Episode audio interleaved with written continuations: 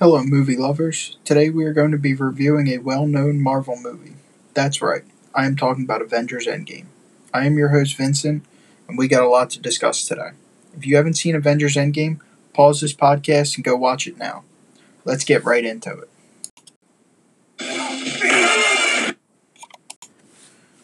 For our first segment on today's show, I'd like to talk about how they picked up from where they left off on the movie before. The movie before, Avengers Infinity War, ended off with Thanos destroying half of the universe when he snapped his fingers. This movie picked up with Hawkeye and his family on a farm. He wasn't in the previous movie, they showed his perspective of the time of the snap. This shows that no time has passed from the movie before. After this scene is over, they showed Tony Stark on a ship with Nebula as they are floating through space. They are almost out of food and air, so they don't have much time left to live. Captain Marvel then finds the ship and returns them back to Earth. They locate Thanos and go and try to get the stones from him and kill him. They hope to be able to reverse what he did and bring everyone back. They get there and find out the stones are destroyed, and Thor cuts off Thanos' head like he was told to do in the movie before.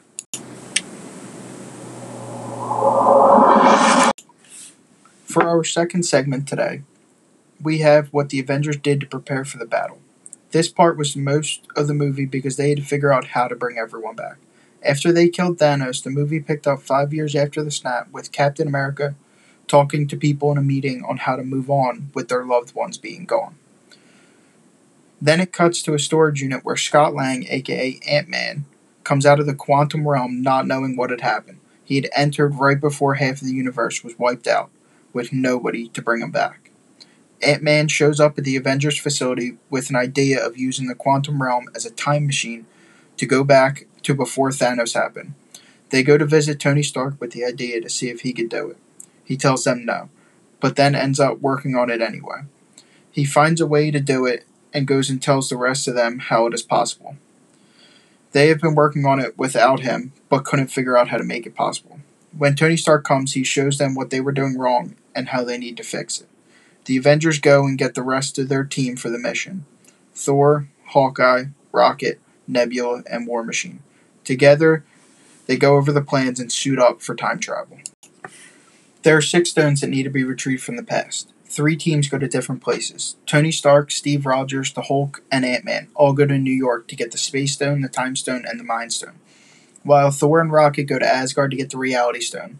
Last, Hawkeye, Black Widow, Nebula, and War Machine go to two different planets to retrieve the Soul Stone and the Power Stone.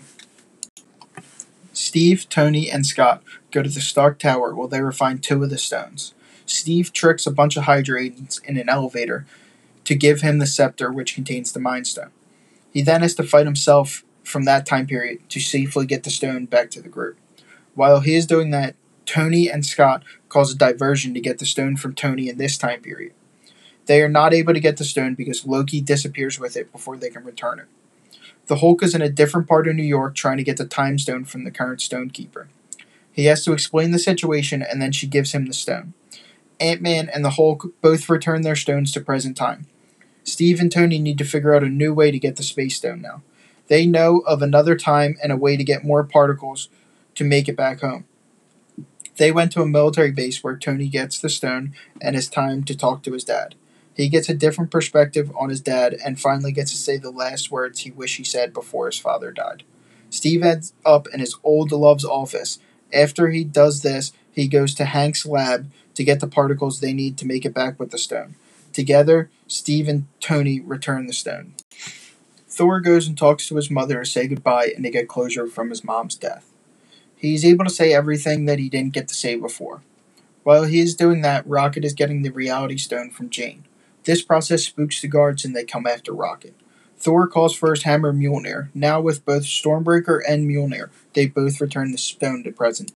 Nebula and War Machine grab the Space Stone from the temple, and War Machine brings it back to the rest of them. While Nebula tries to come back with him, she has a problem because Thanos knows what they are doing. She gets trapped with Thanos and his crew and isn't able to make it back.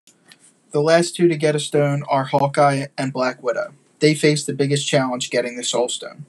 The only way to get the stone is to sacrifice someone you love. After a big scene of saving each other, Black Widow is the one who dies to get the stone. She sacrifices herself because Hawkeye has a family. This was such a sad part in the movie because them two are both loved characters by the fans, and we know one had to go. They returned all the stones, and then Tony made a glove to hold the six stones. They let the Hulk make the snap because he had the best chance of surviving it. They are successful with the plans and are able to undo what Thanos did five years before. This is when trouble comes for the Avengers.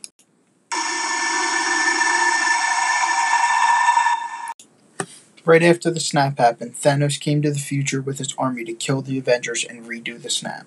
He comes with his full army against the eight left standing. They are heavily outnumbered, but Iron Man, Captain America, and Thor begin the fight. The three of them against Thanos. First, Iron Man and his super are down. Then goes Thor with his magical hammer and axe. The only one left is Captain America. He summons Thor's magical hammer and threw it at Thanos. This is a major part in the movie because it shows that someone other than Thor is worthy enough to lift Mjolnir. Strike after strike, he kept hitting Thanos, but it doesn't really affect him. Thanos then breaks Captain America's shield and knocks him down. Thanos thinks it's over, but he gets up and stands against an entire army by himself like the soldier he is. He knows he would rather die than give up on the fight.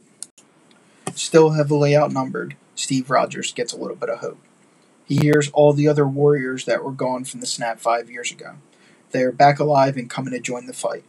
They are portaled in from Doctor Strange and his friends. Now, still outnumbered, the fight is a little more fair. The Avengers back for one last battle. Black Panther, Falcon, Spider Man, Scarlet Witch, all of them.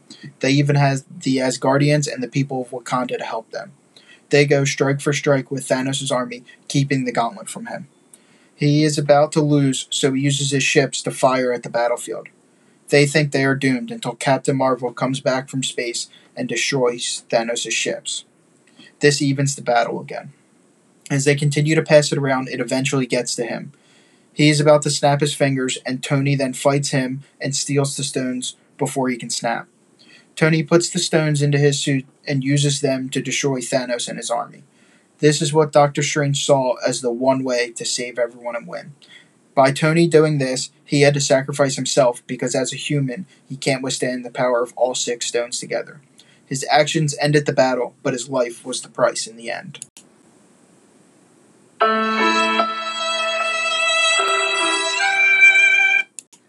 This was the last battle for the lot of the Avengers, and Marvel had to find a way to say goodbye to the characters that played a huge role in the universe.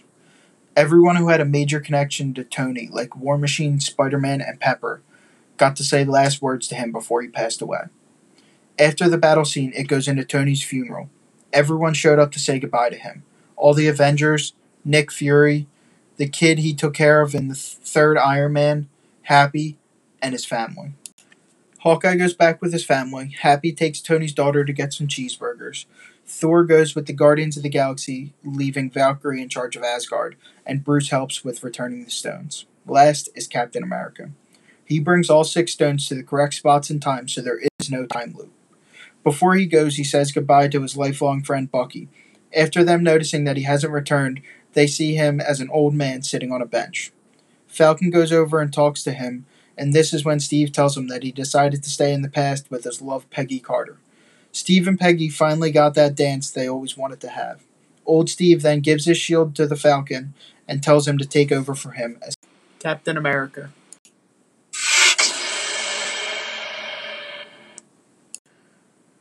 I found this movie to be amazing and very good at closing out each character's story.